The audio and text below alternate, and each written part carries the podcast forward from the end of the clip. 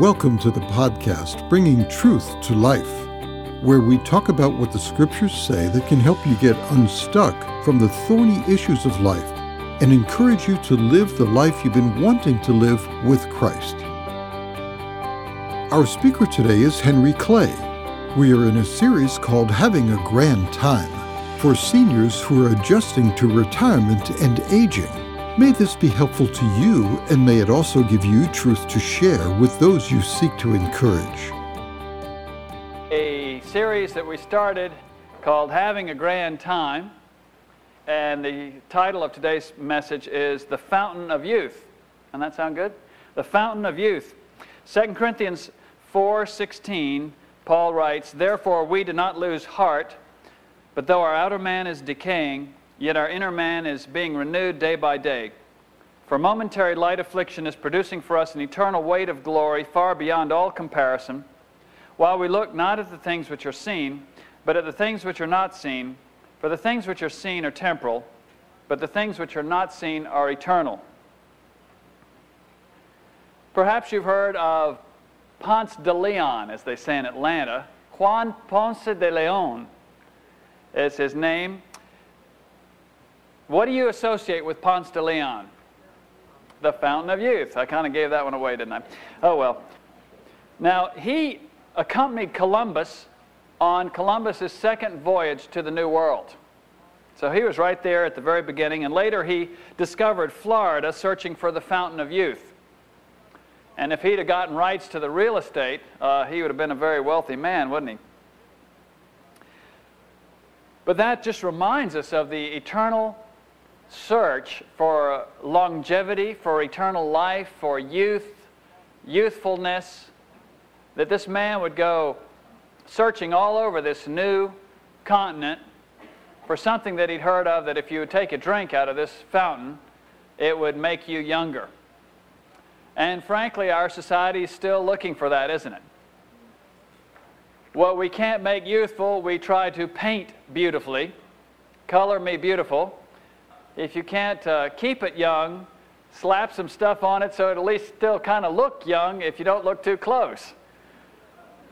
And Paul says here that there's just a principle here. It says, but though our outer man is decaying, or our outer woman is decaying, yet our inner man is being renewed day by day. The very first talk we had, we did a, a little curve that everybody, a lot, most people related to.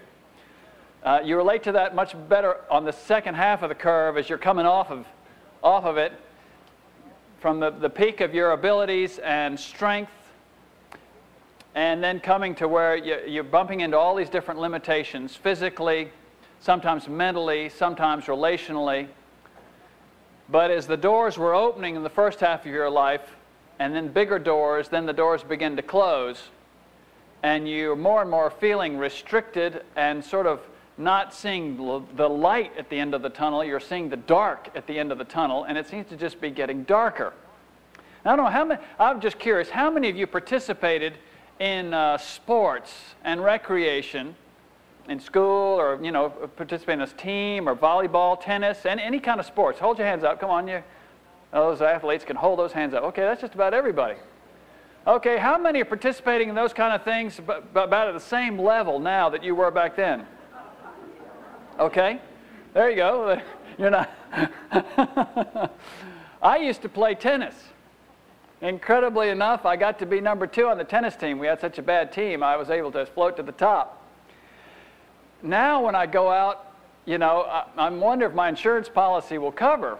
Between my heavy breathing and my rickety knee, and if I play a couple of weeks and continuously, my elbow begins to go out.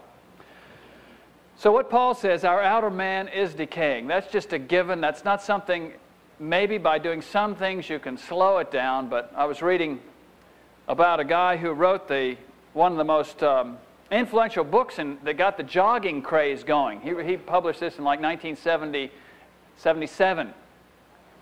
And he went out and was jogging and just in 1984 and dropped dead, age 50, massive heart attack. Health guru. You know, uh, he was pursuing the fountain of youth, and he didn't even make it, you know, to the age of probably most people in here. I'm, I mean, I'm almost 50. That's a half a century. And here he was dedicating his life, probably to a large extent, to keep that outer man from decaying, and he dropped dead. So that's not very encouraging. It says, though our outer man is, is decaying, yet our inner man is being renewed day by day. And the thing I wanted to focus on today is a biblical fountain of youth rather than the way that the world looks at youth because the world is pursuing something that's absolutely impossible. It, we already know it's a dead end street.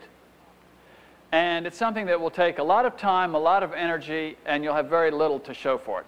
But the Bible shows a different way so that when we're in that second half of our life and we're more and more aware of the limits and the limitations of our outer body, the Bible points us on a different focus of our energies that really will bear fruit and will be fruit that will last forever.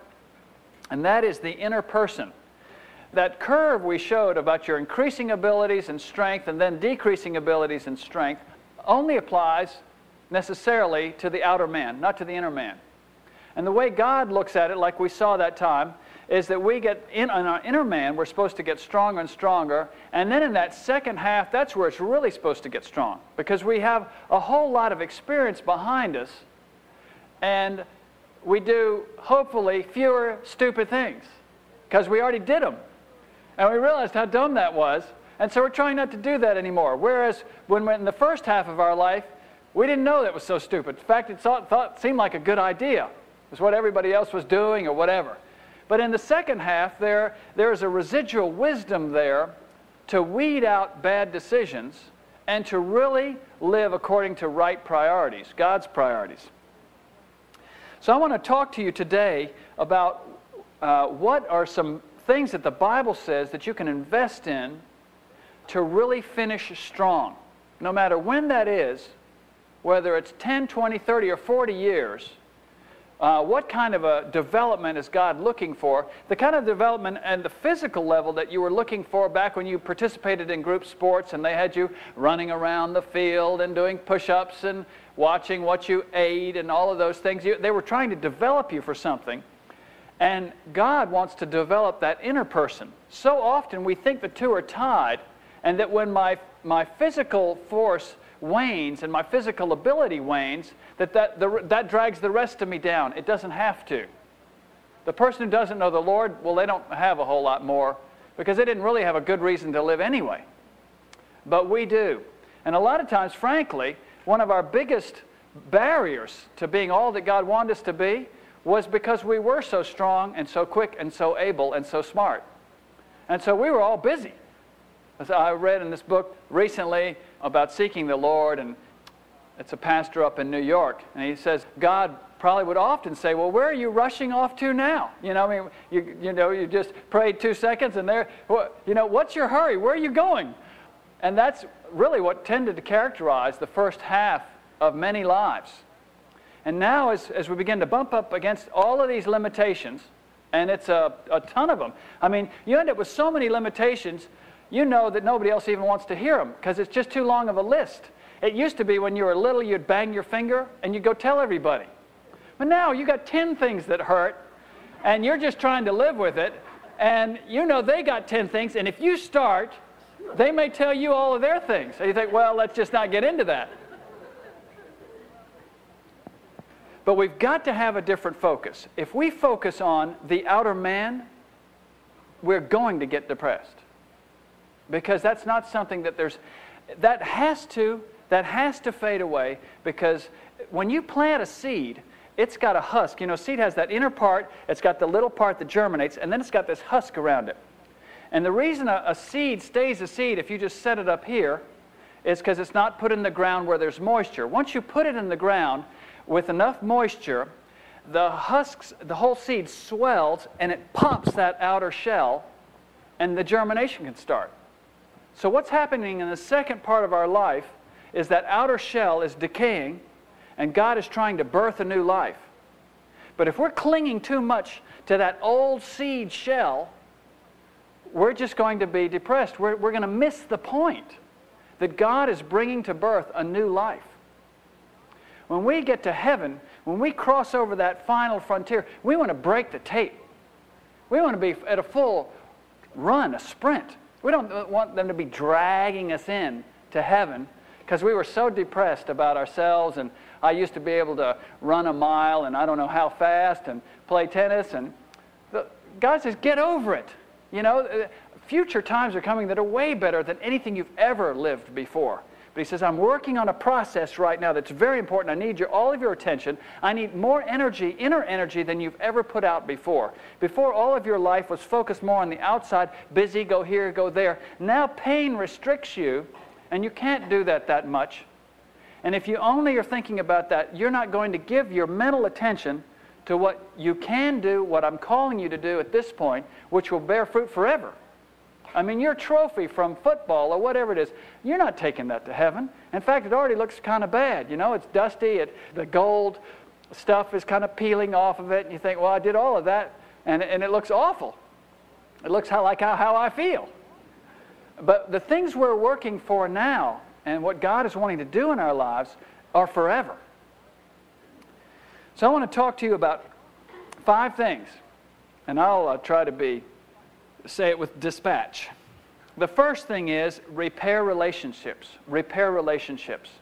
One of the things that happens, particularly if you're a successful person, is that in order to, in the pursuit of your profession or whatever goals your life might have been, it could be that people were damaged along the way. Either you were hurt or you hurt others, but things that maybe were very superficial when you're in your teens or 20s but now there's some very deep seated problem areas with important people in your life. Might be parents, brothers, sisters, uncles, children, children, spouses, whatever.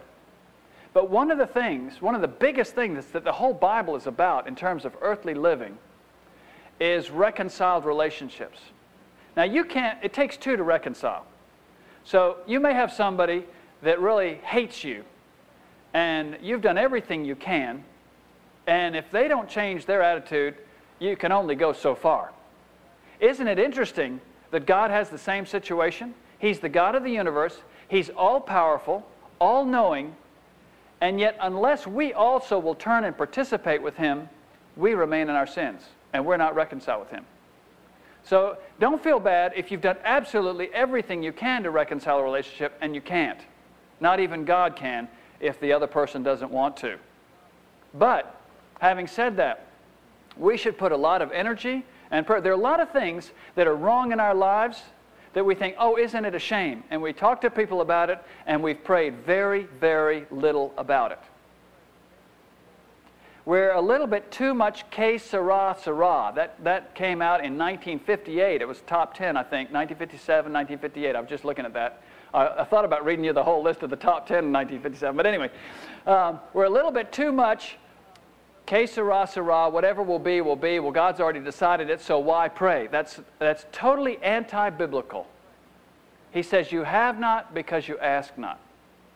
And so the first suggestion, and, and we see this in uh, 2 Corinthians chapter 2, he talks about a situation where someone had sinned against the church. The church disciplines them. And by 2 Corinthians, he's saying, You need to bring them back in now. You need to forgive them so that there, we won't give Satan a foothold because we are not ignorant of his schemes. Satan wants to divide, he wants to discourage, he wants to defeat. And God is looking for us to learn how to do our part, at least, in repairing relationships. Forgive, ask forgiveness. You don't have forever. Do what you can. It might be writing a letter. It might be just from this day on saying, because some of you, that you've got somebody right now in your mind, or maybe two, but you've at least got one, probably, most of you. There's somebody that you know that every time they think about you, they get mad. Or they'd like to get even, or whatever. They just don't like you. And it may be something you did, it may be just who you represent for them, who knows. But you, you've got that person in your mind right now. And it may, your application from today as far as the fountain of youth. Now, all of this ties to your inner youthfulness and your inner strengthening. It's not just keeping yourself young, it's causing yourself inwardly to be fit and stronger and stronger. And it might just be to commit yourself afresh to praying for that person every single day. Pester God. bother him. He likes that. I don't know why, but there's several parables about this, and it's something God has revealed about himself. When the, with the parable of the widow and the unrighteous judge, and he says, Now, I like that. He says, She was on his case until he got it done. And he says, I want you to be that way with me. If there is some person that you are not reconciled with, then you, you should ask me every day. Isaiah says, On your walls, O Jerusalem, I have appointed watchmen. All day and all night they will never keep silent. It says, You who remind the Lord, just keep at it. Keep reminding the Lord of that. Let it be His problem. It won't be your problem that you didn't ask. You asked. If it's a problem, it's His problem because He didn't do it. He will, he, he will respond according to His goodwill. So there's not going to be a problem. That's all I'm saying. But uh, don't, let it, don't get to heaven with that unreconciled relationship and Him tell you, why didn't you even pray about it? Why didn't you keep praying about it? Ask and you'll receive. Second point on the fountain of youth to invest in people. Invest in people. Someone said one time, live your life for living things. And that's one of the things that we all have accumulated in our first half century things, stuff. I mean, your attic, your boxes, you know, should I throw this away? Should I give it away? Well, who would want it? Should I sell it? That's a lot of work. I'm moving right now, and I don't have, we don't even have that much, and we got a bunch of junk, you know? But the challenge in that second half of our lives to invest in people. 2 Corinthians 3 2 and 3 says, You, writing to the Corinthians, you are our letter, written in our hearts, known and read by all men, being manifested that you are a letter of Christ, cared for by us, written not with ink, but with the Spirit of the living God not on tablets of stone, but on tablets of human hearts. Now, each of you have different gifts. So the way you invest in people will not necessarily be the same. Some of you will invest in people because you'll be a prayer warrior. Others have a gift of giving. Others have a gift of serving. Others simply have a gift of caring. Uh, there are many people uh, that would just like somebody to listen to them. And some of you have that gift of being able to draw people out with questions and then let them answer the questions and listen to them as they tell you. And people feel loved and hugged when you do that. But to have in your mind, instead of being worried all the time about my pains and this, I'm going to be have an outward focus to be touching lives. There's a lady in Savannah that I know. I told you about her another time, but uh, she's the one that said rejoicing. You know, she's so decrepit. But she says she has about six different women from the church that co- take turns to come by to help her because she's so de- decrepit. And she says, I'm discipling these six young women, you know, and, and they tell me all their problems, and I share the Lord with them, and I pray for them. I mean, this is a, the Lord has just reconfigured her ministry. Now, this is somebody who's, who's always been single, who's relatively poor, who's very ill health, and may have died in, these la- in this last year. I don't even know. But she's an example of what I'm talking about. She's finishing strong. She's investing in people command in Genesis 1 was not be young and beautiful. When God made Adam and Eve, He put them in the garden, be young and beautiful. He didn't say that. He didn't say live long and prosper. He said be fruitful and multiply. And He was talking about having descendants. And they would have been also spiritual descendants because they were in a right relationship with God. Who are you investing in? By your love, by your prayers, perhaps by your teaching? There's someone here I won't name their name, but I, I wanted them to invest in my son's life. And so we went out to lunch together. And we just listened to this person share about their life and their experiences as a, as a Christian, as a young man, what this person wishes he had known when he was their age. Tremendous time. We were there talking about an hour. But that, that looking for those opportunities, I mean, not everybody wants help or input. That doesn't matter. God will guide you. The Bible says everyone who truly is a Christian is led by the Spirit of God. You don't need everybody to be open to you. You just need the ones that God has for you, and He'll bring them to you. Plato said, The wise teacher does not write his message in ink that can fade or with words that have no voice. The wise teacher looks for a disciple and sows the seed of the message in a heart that understands. The wise teacher writes his message in men. Invest in people. Third, behold his glory. This is a fountain of youth. When Moses came down off that mountain, his face shone. Something physically had happened to him, something spiritually had happened to, to him. He is the fountain of life, the source of life. And if you don't learn to get with Him more and to seek Him more, you will be the less for it. For many people, they have gotten as far as religion, and, that's, and religion doesn't get you very far. It's nice. I mean, it's not something bad. Like I said, I think in another talk, religion is like flowers in a, in a marriage. You're a loving husband, and so you bring your wife flowers. But what if you, is it just the flowers? Does a wife on her anniversary want the husband to show up and says, Well, it's our anniversary, and I bought you flowers, so here are the flowers, take the flowers, I've done my job. The point is not the flowers. It's what did he have in his heart? And even if there weren't the flowers, if there was the heart, it's fine. Religion are the flowers. God is looking for what's behind the flowers. What's in your heart? Are you growing in a heart to seek God? I see so many people in the second half of their life think, well, I can't wait to retire. Then I'm going to do what I want to do. I'm going to enjoy life. I'm going to do this, do that. And then they either they can or they can't because of physical things, money things. But so what? So what? A life spent on ourselves is meaningless. It's empty and it's a dead end.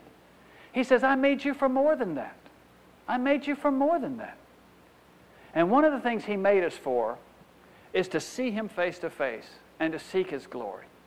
This is not just religion. This is not just doing the things that, that everybody said you're supposed to do, and if you didn't do it, you'd feel bad. And if, even if you didn't feel bad, others make you feel bad, so you go ahead and do it. Well, they say you're supposed to have a Bible. I've got a Bible. They say you're supposed to read the Bible. I've tried to read the Bible. I don't get much out of it. But anyway, I'll read a little bit so I can say I did. That's not seeking God. In this second half of life, you've got more time than you've ever had before.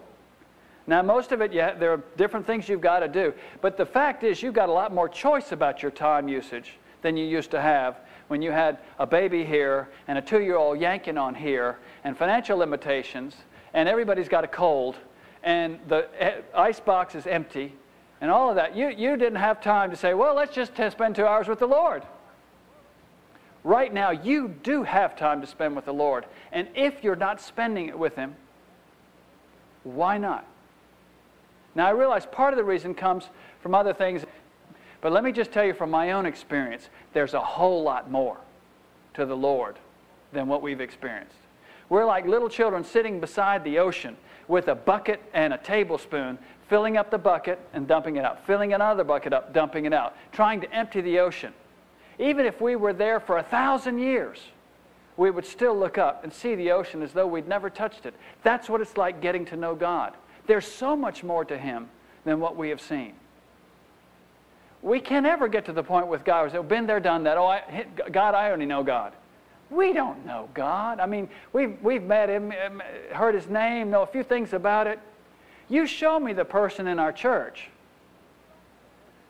that you can sit them down and say, I want you for a solid hour just to talk to me about God tell me, telling me who he is and what he's like. I mean, I don't think I could do it. And yet he's infinite. What does that say? I don't know very much about it. Why? Well, part of it, maybe I haven't studied enough, you know. It's not just study, it's not just prayer, but prayerful study, spending that time, dedicating that time to be with him. Sometimes it's a discipline, but it should get to the point where it is so strong, it grabs you and drags you along with it. It becomes a passion. It becomes something that, that in itself is so interesting that it's no longer, well, okay, I guess I better do this. Henry says I should do this, or the Bible, or whatever. But it really, a fire is lit and the motor is going. 2 Corinthians 3:18 Paul says but we all, with unveiled face, beholding as in a mirror the glory of the Lord, are being transformed from one degree, one degree of glory to the next. This is part of the fountain of youth spiritually, is beholding His glory. And people will be able to tell if you've been in His presence. Fourth, rejoice in God's purposes for your weaknesses. Rejoice in God's purposes for your weaknesses. 2 Corinthians 4 7 says, that we have this treasure in broken clay pots. I have a very appropriate name for the me, you know, clay. We, uh, broken clay pots. I just got a rebate in the mail, and it was addressed to Henry Clam. But uh, that was a new one. But um, cracked pots. The emphasis there is on our weakness and on our, on our fragility, on our temporariness, on our, our lowness. But the thing about cracked pots is, in, in our case, is they leak glory. When there are no cracks in that pot, when there's no brokenness in our lives, there, the glory of God is in us, but it doesn't shine out as much. It says he bangs on it with trials and arthritis and different things. Glory leaks out if there's glory inside. I mean, that's another reason why you've got to have been with the Lord enough so you got something inside that can go on the outside. But we are both weak and wicked. That's there are part of us being clay pots of the earth. That talks about our wickedness, and um, pottery talks about our weakness. And frankly, one of the things that scares us is, as hard as life has been, it may get harder before it gets better. And for most of us, that makes us worried and a little bit afraid, or maybe very afraid. I remember talking to one man in Argentina, and he was so obsessed with the process of, of finishing his race here, you know, because he'd seen these different situations. He was just terrified that it was going to be this way or that way, or he didn't want to be any way, and, and just have, praying for him for God's peace to descend on him. Times of, of crushing are coming. If we are focused on all the crushing that will come, it's only on the outer person. It's only on the outer man. It does not necessarily crush my inner person. In fact, it can make it even stronger. It's not me that's getting crushed. It's just that the outer husk of that seed.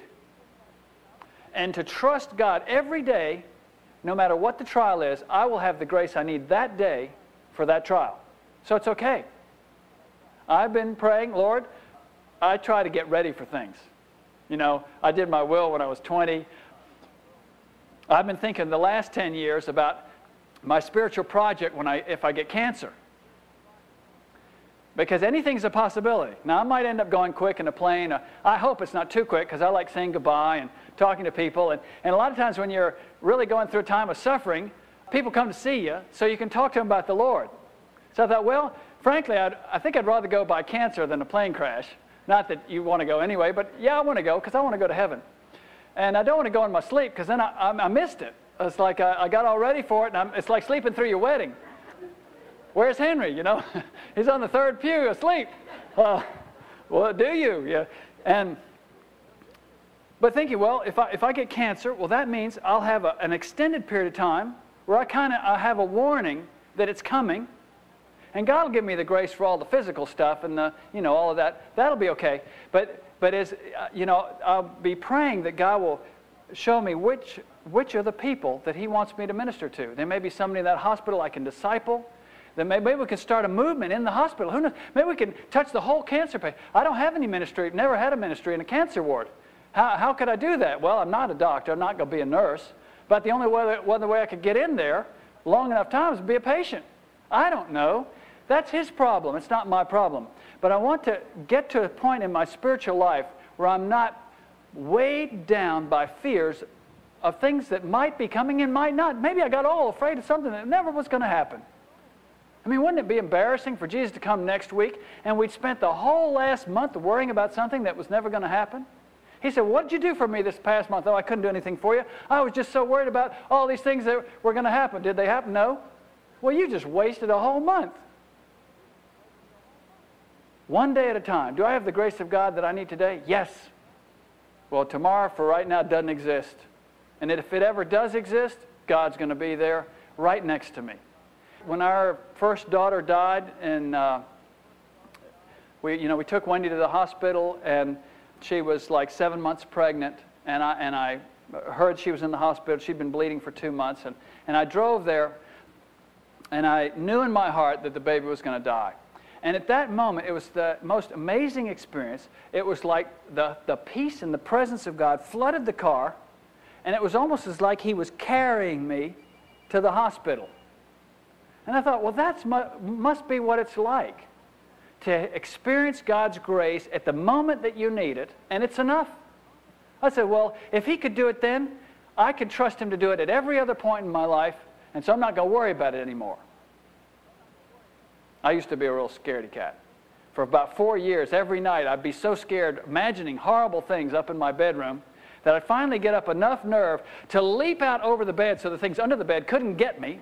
And I'd go downstairs and I'd get down on my stomach and I'd crawl in like a commando by my father because he would wake up thinking it was a thief and jump me. And I'd sneak around to the other side and poke my mother, trying to wake her up in a way that my dad wouldn't wake up. I did that for four years. I was a slave of fear. And God has really set me free. And He can set you free too. To rejoice in God's purposes for your weakness. There are reasons for that, there are purposes in it. It's okay. There's a time for everything. And last, focus on the invisible realities. That's in this verse that we talked about. While we look not at the things which are seen, but at the things which are not seen. He began this, this long sentence with saying, Therefore, we do not lose heart. Have you lost heart? When you lose heart, you lose energy. You lose focus, you lose vision, you lose desire. You begin to think about just your life just kind of ending like that. It's discouraging. You've got to keep your focus where the Bible says. He says, We're not going to keep our focus on this little old husk here. It's going to it's gonna crumble away anyway. Some a little faster, some a little slower. Doesn't matter. The, the more it cracks, the more glory leaks out. The less it cracks, the more I'll do. It's okay. He says, but we're going to, we do have a focus. We're not just going to close our eyes and go to sleep. He says, while we look not at the things which are seen, but at the things which are not seen. E.M. Bounds says, you can never think too much or too well about heaven. You can never think too often or too well about heaven. Where is your focus today? I'm not saying that you should only focus on heaven, but frankly, if we don't focus enough on heaven, it affects how we are here on earth. That's one of the reasons why we get so depressed about our body, because we're thinking primarily earth. If we think earth and heaven, well, the heaven is the heavier part of the thing. I mean, it's a big thing. Every loss we suffer here of mobility, of sight, of hearing, of mind, makes heaven a bit sweeter. Because as long as everything's great here, are we in a hurry to get to heaven? No. Terrified to go to heaven. Don't take, I want to stay here. But the more everything hurts, and if you lived another 50 years like you wish you would, everybody you know would be dead. I mean, there's just no good way to slice it. Heaven is our home. And we, we, none of us know who's going to get there next. But I believe that when we get there, somehow everybody else is going to get there at the same time. Because it's another dimension. It's not something bound by time. So, you know, if I go first, I'm not going to have to wait 20 years for you, even though it might be another 20 years for you. I think we're all going to get, hey, well, you know, we're going to all get there together. Great. We need to focus on what is not seen because that's one of the keys to not losing heart. And every loss I suffer here, physically, pain, whatever it is, makes heaven that much sweeter. We are enriching heaven by sending our loved ones on before us. Be somebody there to greet us. I'm looking forward to meeting my great great grandfather, who was a very fine Christian, fought in the Civil War, and we should never have the attitude, I'm going to die. You are never going to die, and I'm never going to die. Words of Jesus Christ. That's the good news of the gospel. Praise the Lord. Now, I may crumble down in a little heap, but I'm never going to die because the dying is the inside of me. And that's, Jesus says, He who believes in me will never die. Isn't that great news? You will never die. But we are preparing for our final exams. All of our life has been a course. And we've had a couple of midterms and things that have been challenging. But most of us have kind of a big deal ahead of us. We don't know what what's going to be on the test. It's closed book, closed notes. I don't know if I'm going to have uh, cancer or I'm going to be live to 98. I know I'm not going to live to 98. Nobody want me anyway, I, you know. But uh, I don't know what my final exams are going to consist of. Because sometimes it's things that happen to you, and sometimes it's not anything that happens to you, it's things that happen to people next to you or loved ones. Doesn't matter. Every day we're preparing for our final exams. And we want to, at every moment in our life, and particularly the last decades of our life, that's where we really want to shout with our lives Jesus Christ, His life and victory and resurrection. And I'm going to live forever and invite others to live forever too. It's a great message we've got. It's the fountain of youth. It's life forever and ever. The renewing of the inner person must be something you do every day. And I think I've said enough for today. But let's close with a word of prayer. Leon looked, Lord, for that fountain of youth, but he didn't need to. We've already found it. His name is Jesus Christ, the fountain of living waters. The one who said, The one who lives and believes in me shall never die. Lord, we praise you that today we have eternal life that lasts forever. Yes, there'll be a few bumps in the road, doesn't matter. You'll be there at every bump in the road. But help us to be strong in our relationship with you, not so tied to our preferences and pleasures here on earth, but alive to the will of God, seeking the face of God, calling out for you to set your hand in motion to do great things, not just in our lives. Lord, use us as a channel of blessing to many people, to touch many lives, to live our lives for living things. And Lord, we want to see your glory. Lift our hearts today. In Jesus' name, amen.